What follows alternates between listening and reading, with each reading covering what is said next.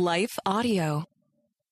Hey there, Heather Creekmore here. I'm glad you're listening to the Compared to Who show today. Today we're going to talk about what to do if there's a part of your body that you hate. Specifically, we're talking about if you hate your stomach, but you can apply this to any part of your body that you have been obsessing over trying to change. First, know you're not alone. Most people have one, but I hope to give you some truth and encouragement today so you will not stay stuck there. And hey, speaking of stuck, did you know that I do coaching with individual women one on one? Coaching is a great opportunity to get customized help for your body issues. So check out the coaching tab on compared2.me to learn more.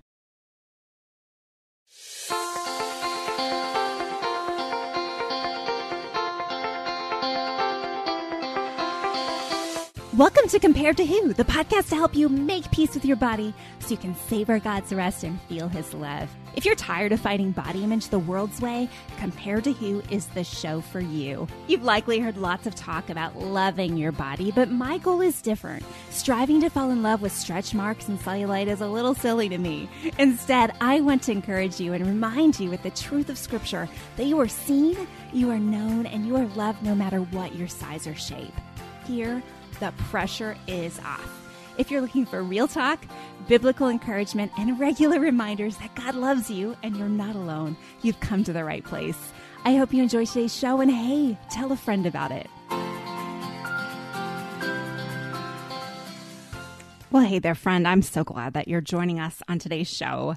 So, our topic what to do if you hate your stomach. Now, I've been coaching women for um, almost a decade now, and this is something that comes up over and again. I talk to women about this specific body part, their stomach. Actually, I talk to women about stomachs more than I talk to them about thighs or butts or noses or anything.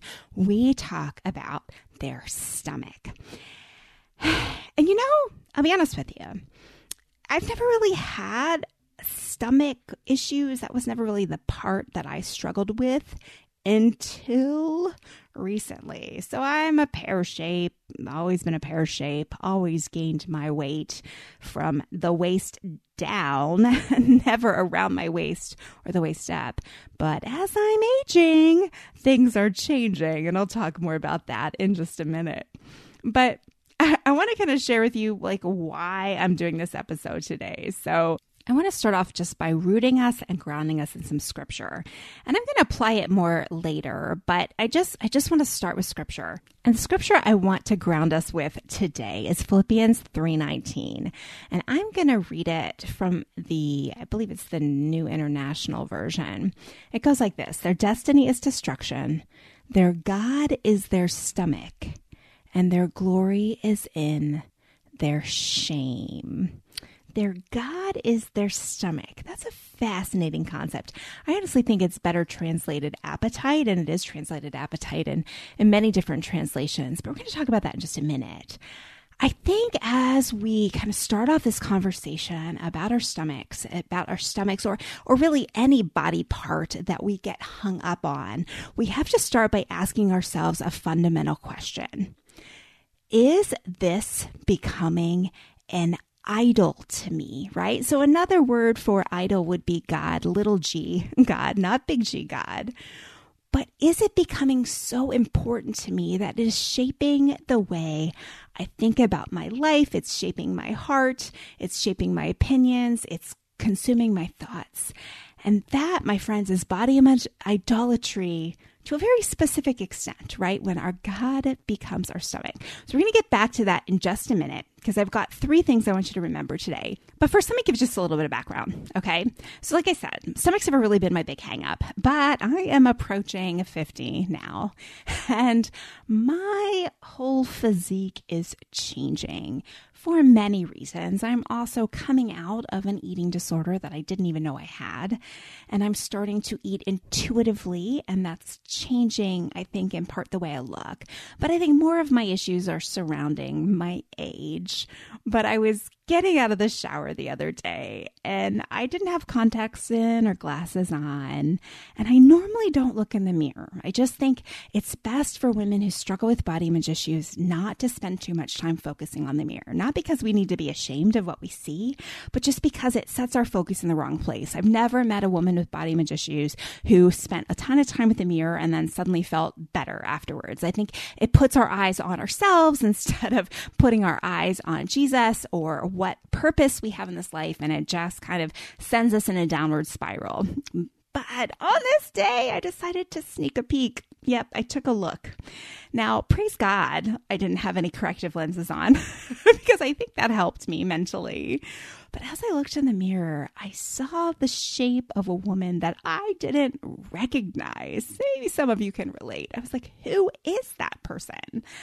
And I, I really was thrown off for a little bit. Now, candidly, like I've been dealing with my body image issues for a decade now, and God has done a great work in my heart. I would be lying if I said it didn't bother me, but praise God, I do have the resources, I have the toolkit to know how to handle it. And so I was able to talk myself down from that ledge fairly quickly. But then it got me thinking like what would one of my clients or someone who should be my client perhaps what would they do? What would my average listener do after seeing herself in the mirror being surprised by her new shape? And for me it was being surprised that i had a stomach that i was rounder than i've ever been before. I was normally more pear-shaped but this this body looked like an apple. Um, what would my listener do and so I figure, I don't know, I'm guessing for you here, but I think you'd Google it, right? How do I flatten my stomach? What do I do if I hate my stomach? How can I change my stomach? And so that's what I did. I put it into Google to find my fix. And oh my goodness, friend, I, I don't remember how many million articles there were that told me how I could change my stomach. but I stopped reading after eight or nine because they were pretty much all the same. Let me tell you what I learned.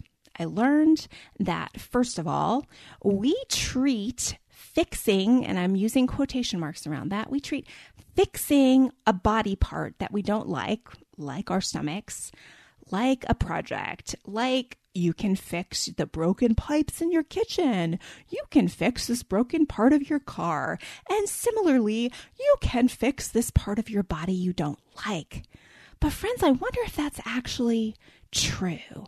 I mean, I, my story, I was a fitness instructor for a long time, and women would always come to me with parts of their body they didn't like or parts of their body they wanted to work on. And we were always told you can't spot train. You can't just, you know, do something that will change just one body part. Like body parts are determined by genetics and lots of other things. So we don't have complete power to just change that one part that we don't like. Sure, there are some things that we may be able to do that may adjust the way we look, but the way these articles phrased it made it seem like I could just follow the five easy steps and boom, I would have a stomach I loved by summertime. Isn't that what they promise? But is it true? So let me tell you what the steps were that I found. I found steps like eat right. Well, that's a shocker. of course, the ironic thing is eating right varied from article to article, right? Some articles said no carbs, some articles said you must have some carbs. I mean, there's no consensus around this. And as we all know, if you've been listening to the show for any amount of time, you know how I feel about the schizophrenic ride that diet culture has taken us on, where one year one food is the, you know, prized possession, and then the next year that that food is something no one can eat because it will make you fat. Like maybe you remember in the 80s and 90s, like I do, eating plain bagels and Special K, thinking that's what would make us all thin. Now, how preposterous that sounds now, right? But that's the kind of ride diet culture has had us on. So even terms like eating right are ambiguous and it really kind of can be frustrating as well. And then said to exercise, right? Well, of course we need to exercise. Like, you know, that that seems like a no-brainer. If you want to fix your stomach, well then shouldn't you be doing crunches and core work and all these things, right? But the reality is you can't spot train. So believing that you can do enough crunches to get the belly of your dreams is a little unrealistic too. I'll be right back with the other recommendations I found for what to do if you hate your stomach in just a minute. What impacts you every day? There is one book that influences almost every aspect of our lives. Museum of the Bible reveals the Bible's impact on your favorite musicians and artists, the way we measure time, social justice, our national monuments, and more. The Bible's impact is all around you. Discover how at museumofthebible.org/impact. Well, good day to you. It's Joel with For King Country dropping in to let you know that our brand new film, Unsung Hero, is in theaters now. It's Luke here. We've teamed up with the creators of Jesus Revolution to bring you this adventure of a lifetime. It's a powerful, true story about a family uniting, growing in their faith, and facing the impossible together. In theaters now, unsunghero.movie for more information. Rated PG, parental guidance suggested. So, as I was going through all of these articles about what to do if you hate your stomach, the focus was pretty clear. If you hate your stomach, you should change your stomach. So, like I said, the first one was watch how you eat. That'll change your stomach. Maybe. the second one was exercise. That'll change your stomach. Maybe. The third was get good rest. Well, that'll change your stomach. Maybe. And then the fourth, oh, the fourth was the best one. The fourth was consider it could be hormones. Now, friends, we're going to get into this more in just a second, but I was like, this is the great big, like mysterious answer. It's like, well, if you're eating right and you're exercising, you're sleeping well, then just blame your hormones or go see your doctor and maybe your doctor can do some magic. balance your hormones. And obviously, if your hormones are balanced, then your stomach will look how you want it to look. And like I said, I'm going to get more into that in a second. But what I want us to see here is that every one of these articles was focused on if you don't like your stomach, you should change your stomach. Just like, you know, if you don't like your kitchen, change your kitchen. If you don't like your dog, change your dog. I don't know. It just felt weird because none of them seem to address the issue from the mind or the heart. I mean, the reality is supermodels don't like their bodies. Taylor Swift says in her Netflix documentary that she's discontent with her body a lot, that she's struggled. Carrie Underwood, the same. Like, I could list for you model after actress after celebrity who's not content with their body. And you could probably look at their body and look at those specific body parts, maybe that you are obsessed with, and, and think, oh, if I had her stomach, if I had her legs, oh, then I'd never complain again. And yet, she's complaining. Friends, body image issues aren't about our bodies. And so when we say we hate our stomachs or we hate our legs or we hate, you know, our butts, right? What we're really struggling with is something much deeper. We're struggling with how we feel about our bodies. We're struggling with how we see ourselves. And that is in part a mental struggle, and we're going to talk about what that mental struggle looks like in a second, but it's also a spiritual struggle. So today, as we talk about what to do if you hate your stomach, I want to give you just three remembers, okay? The first remember is remember your God. And so like I hinted at the beginning from that Philippians 3:19 verse, right? The scripture reads their destruction their end is destruction. Their God is their belly, and they glory in their shame with minds set on earthly things. Now, the context of this scripture is Paul talking to the church at Philippi, telling them to set their minds above. He's telling them to get their eyes off earthly things. In fact, early in the chapter, he talks about his own resume and how he's not going to boast in who he is. He's not going to boast in the flesh in any way. He's only boasting in Christ, right? And so, like I said, this, the word stomach or belly in this verse is better translated as appetite, right? They are driven by their appetites. But I think this applies here, right? Because when we obsess over a body part, it changes our appetites. Now, I don't mean physical appetite, although if you are obsessing over your stomach, it could be affecting your appetite in that you could be fueling some sort of eating disorder or disordered eating by trying not to eat certain foods or not to eat very much at all so that your stomach stays a size that you like or that your stomach stays deflated and flatter and that makes you feel more comfortable. And friends, that's that's all part of disordered eating and body dysmorphic disorder disorder, which we're going to talk about in just a second. But more so, I want us to think about the reality of allowing a body part that we don't like, or ones that we like even, but allowing a body part to be our God, little g God. Do we allow body parts to control how we feel about ourselves that day. Now, I've had many clients that, like I said, obsessed over stomachs, and they'd wake up in the morning and kind of feel their stomach and decide how the day was going to be based on whether or not their stomach felt good or felt bloated or, you know, whether or not they liked the feel of their stomach. Lots of people who have stomach obsession issues are body checkers, where throughout the day they are feeling their stomach, constantly trying to assess if it's the same size or if it's grown or if it's shrunk, right? And that's almost like a comforting um, device or like a security blanket kind of thing where they keep checking to make sure they're okay by checking their stomach. But, friends, can feeling a flat stomach truly make us okay? Does that truly make us safe? Does that truly help us? Give us value or worth? I don't think it does. But when we give a body part that we're obsessing over that much power in our lives, I wonder if we are making it an idol, if we are making it that little g God. And so, my first tip for you today is remember your God. Your God is not your stomach. Your God is not your thighs. Your God is not your, your chest, your butt, your hair, your nose. Your God is not a body part that you need to shape and mold into a certain image so that you can feel more confident. Like I said, you can shape into that image and you still might not feel more confident.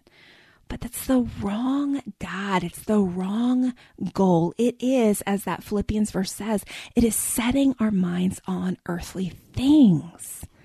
Don't let how you feel about your stomach dictate how you feel about yourself or your life or your ability to live out God's purpose in your life. My second point for you today is to remember your season. Okay. So, my friend, if you just had a baby, your stomach may not be what it used to be. Or if you're pregnant, your stomach is going to look different. There are different seasons throughout our lives. Our bodies keep changing. And I get so aggravated by culture that tells us that our bodies shouldn't change or that we should fight the signs of aging or that you can fight what happens after pregnancy and just make everything bounce back. Some can and some can't in the same way. So, like I mentioned earlier, I'm in a season of life which is called perimenopause. Now, I never really heard of perimenopause before. Honestly, I had heard of menopause and I just had used that word to kind of characterize everything that happens around the change of life. But perimenopause is actually the season of several years before the point in time when you reach menopause. So, menopause is just like the exact day that you can say you've not had a period for 12 months. Everything before that is perimenopause, and everything after that is post menopause? Well, in a perimenopause, it's very normal for women to gain weight around their middle. And as I know from all the Instagram ads I've been getting, because I think they know how old I am, every message I'm receiving is, oh, you better fight that. Oh, it's not healthy to have that change happen. Like, oh, make sure you do these things to keep your stomach from showing these signs of aging. But, friends, I wonder if that's not a distorted reality, right? Because now think about it. At puberty, 11, 12, 13, you start going through puberty, your body changes. Why? Because of hormones. Hormone changes change the shape of our bodies. So, why would it not be normal that at 45, 50, 52, 53, I think the average age is, is between 45 and 52, but some experience it earlier? Why would it not be normal for hormones to cause body change? Now, here's the other interesting thing I learned. The reason why our bodies change and we kind of start shifting our weight towards the middle, that's about estrogen. So, estrogen is a protective hormone. It keeps our bones strong, it keeps our hearts strong, it helps us in a lot of ways. And estrogen is what starts to plummet during perimenopause. And what happens is when estrogen goes down, our cholesterol goes up. And I think there's some, I'm not a doctor, but something about that is supposed to be trying to protect your heart, right? So everyone freaks out. My cholesterol went up 20 points. And my doctor is like, yeah, that's what happens when your estrogen drops. Let's just give it a couple years and see what happens. But perimenopause, we are losing estrogen and our body is protecting those vital organs and actually storing estrogen in the belly fat, right? So you gain that extra around your middle to help protect you as you go through the change of life. In fact, I listened to this podcast. It's not a Christian podcast, but it was really helpful as the woman interviewed talked about, you know, just the shame and the stigma around gaining extra weight and fat in your belly at this time of life. And she talked about how the reality is that storing that extra estrogen actually can help us with the symptoms of menopause. Now, what happens for most is we start to freak out, right? Oh no, my stomach doesn't look like it used to look. Like, oh no, I'm gaining weight around the middle. And then we hear all these messages from diet culture that gaining weight around the middle is a death sentence. And so we start maybe restricting foods. There's actually um, menopause onset of a lot of different eating disorders because women start restricting and trying to eat less and really controlling their food because they're stressed over the way their stomachs look. And what happens then is the restriction of food, really, when you don't eat, get enough calories or when you exercise too much, your estrogen drops even lower. So at this time where you already don't have enough estrogen, you are hurting estrogen project, pro- production even more. And what's happening is the symptoms of menopause can get even worse because we are fighting our bodies. And so I just wonder why can't we consider our season? Why isn't it okay for a woman to change shape as she enters her 50s? I mean, all the ads are telling us it's not okay.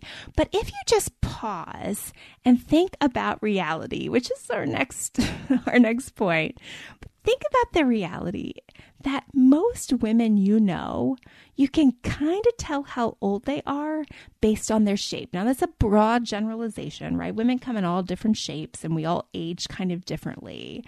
But for the most part, women that are going through menopause tend to have more around the middle. And women on the other side of menopause start to lose that and kind of shrink all over.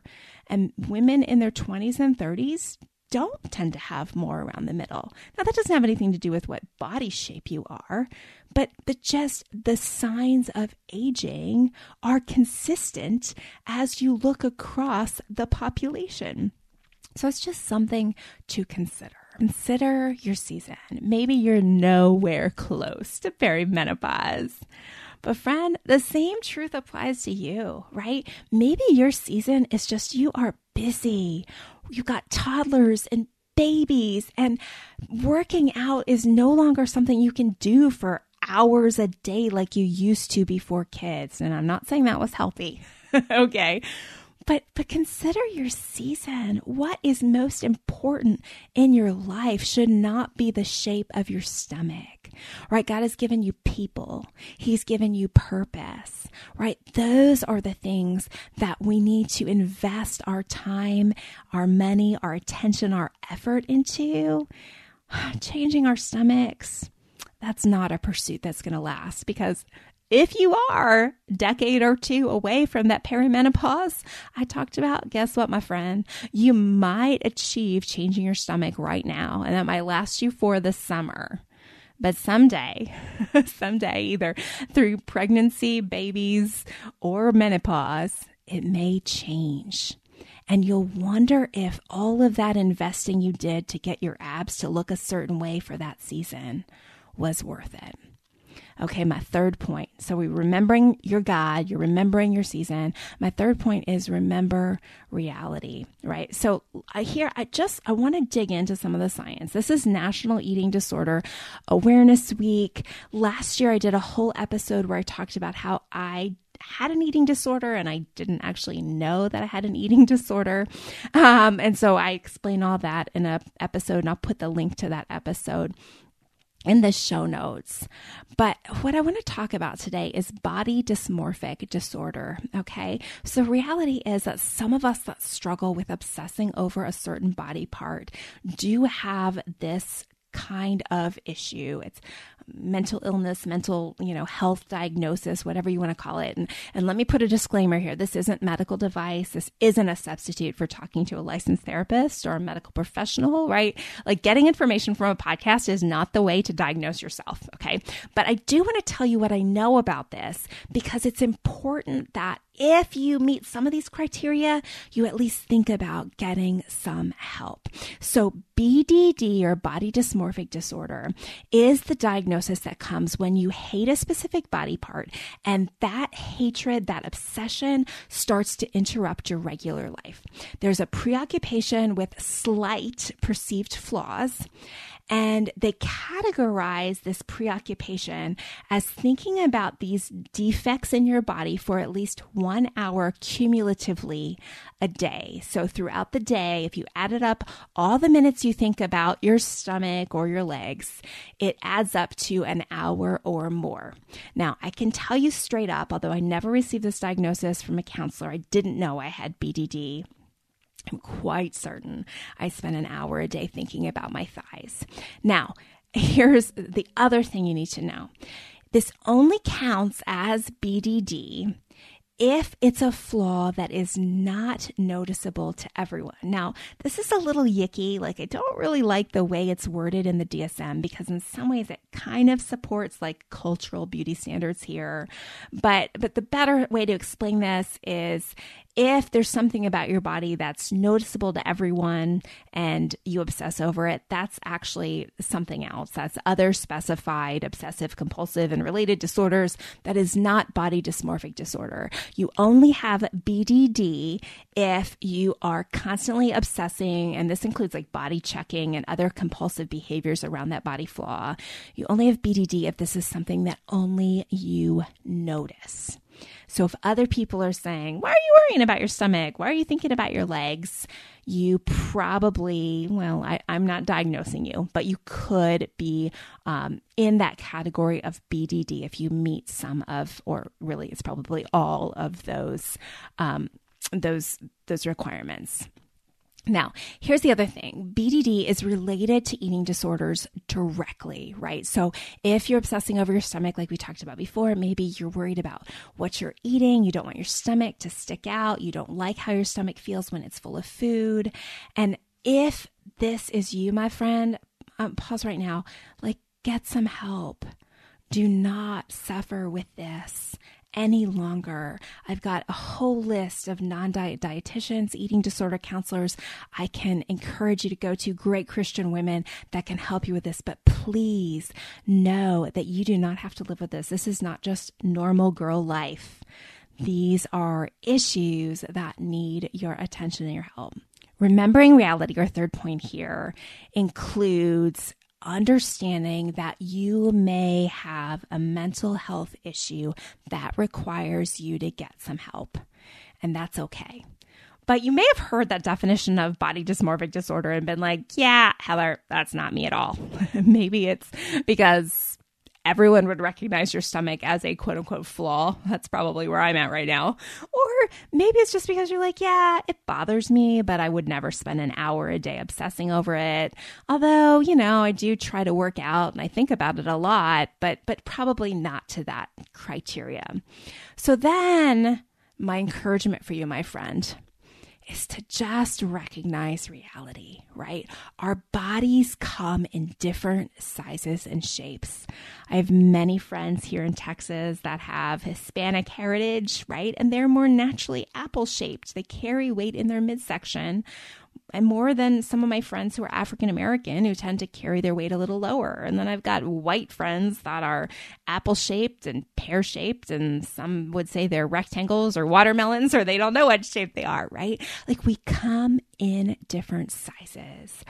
And I'm afraid that the reason why we get hung up on certain body parts, like our stomachs, is because of comparison. We're looking at someone else's shape or size of this particular body part, and we're believing this lie that my body part should be the same as their body part. I used to tell this story about how God spoke to me clearly in church one time from the King James versions of, of the Bible, and we were in Exodus. We were looking at the Ten Commandments. And in the Ten Commandments, in the King James Version, one of the commandments reads, Thou shalt not covet thy neighbor's ass. And God spoke to me right then and there. Lo was like really hot at that time. And so pictures of her booty were everywhere. And God spoke to me that coveting my neighbor's booty was coveting, right? Wanting a body part that looked like hers is covetousness right? Comparison is a really nice word, a friendly word, like, oh, shucks, I shouldn't do that. But truthfully, friends, if we've crossed into covetousness and we're coveting other people's stomachs or other people's legs, right? We've crossed into sin that Jesus had to die for, right? So, so if you've crossed into covetousness, I just encourage you pause right now and say, God, I'm sorry. I'm sorry I've been coveting other people's stomachs. I'm sorry that I see her flat abs and I want them and I want that for me. That's covetousness. That's denying that God is good to us. It's denying his grace in our lives and saying, oh, he's better to her or he's better to her because look at her body, right? It's denying how he made us. Coveting is not what God wants for us. It's it's a sin far far more commonly uh, mentioned in the New Testament than sin any sin of gluttony, which would have anything to do with overeating. And I'm going to do a whole episode on how I think that's not actually biblically accurate at some point, right? But covetousness will get us in trouble. That's what causes division in our relationships. And that's really what is the spiritual root behind obsessing over a body part. The only reason we obsess over a body part is because we believe this lie that the body part should look better. It should look more like her body part. And we want it to look better. We want it to look more like that.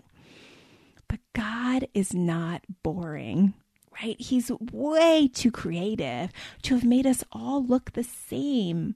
We're all different size. We're all different shapes. Think about going to the zoo. What if all the animals were the exact same? Like, wouldn't that just be weird? And it'd be pretty boring too. Like, that would not be a very fun zoo experience.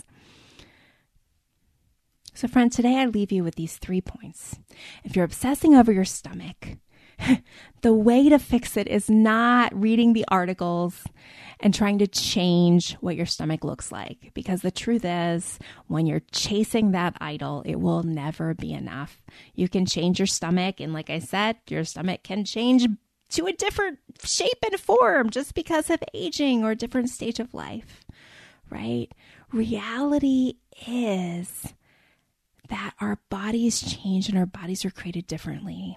And it's only covetousness, comparison, and ideals that keep us stuck in this fantasy land where maybe we believe the last point of those articles where, okay, it's all hormonal and I can just go to my doctor and I can find the magic cocktail of hormones that will fix it all for me. Friends, I've had clients that have done that and actually come out worse on the other side because they started taking all these hormones to fix a perceived flaw and and things actually got quote unquote worse for them. Their bodies changed in ways that they weren't happy with. Right? So so hormones they I don't know, they could be your answer, right? But they may not. So you need an answer that's meatier. You need an answer that's grounded and rooted in truth. So I'm going to read our scripture for you just one more time. And I'll read it from the English Standard Version like I did before. It says, Their end is destruction, their God is their belly, and they glory in their shame with minds set on earthly things. Friend, today I want to leave you this encouragement. Set your mind on things above. If you're obsessing over your stomach, stop navel gazing and look up. Look around. Scripture doesn't demand that we love our bodies. Scripture commands that we love others and we love Jesus.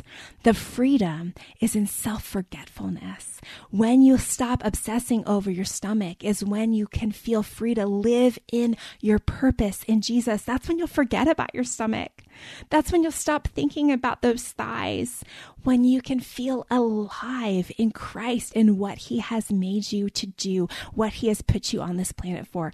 That's where the freedom comes, not through getting the abs of your dreams. Well, I hope this has encouraged you today. Check out the show notes for the links I mentioned. And hey, if you like this show, go to lifeaudio.com. There are great podcasts there. There's podcasts on just about every topic you can imagine from great Christian authors and Christian podcast hosts. So go check it out, lifeaudio.com.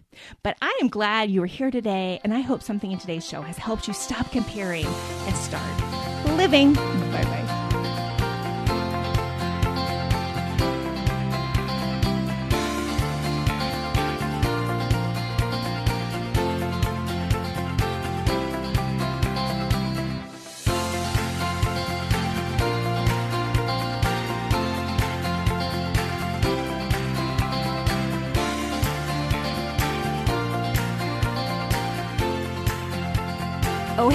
Before you go, if something from today's show blessed you, may I ask a huge favor? Leave a review on your favorite platform. Seeing your five star reviews is a huge encouragement to me. Not sure how to do it? You can go to comparedtowho.me slash podcast, scroll to the bottom, and you'll find all the information.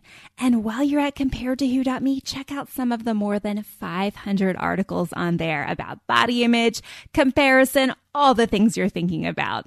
Plus, you can find out more about my books, or you can grab a time for a free 10 minute call to see if coaching is right for you. I'm so honored to be a part of your journey out of body image and comparison frustration, and I can't wait to hear how God is working to set you free.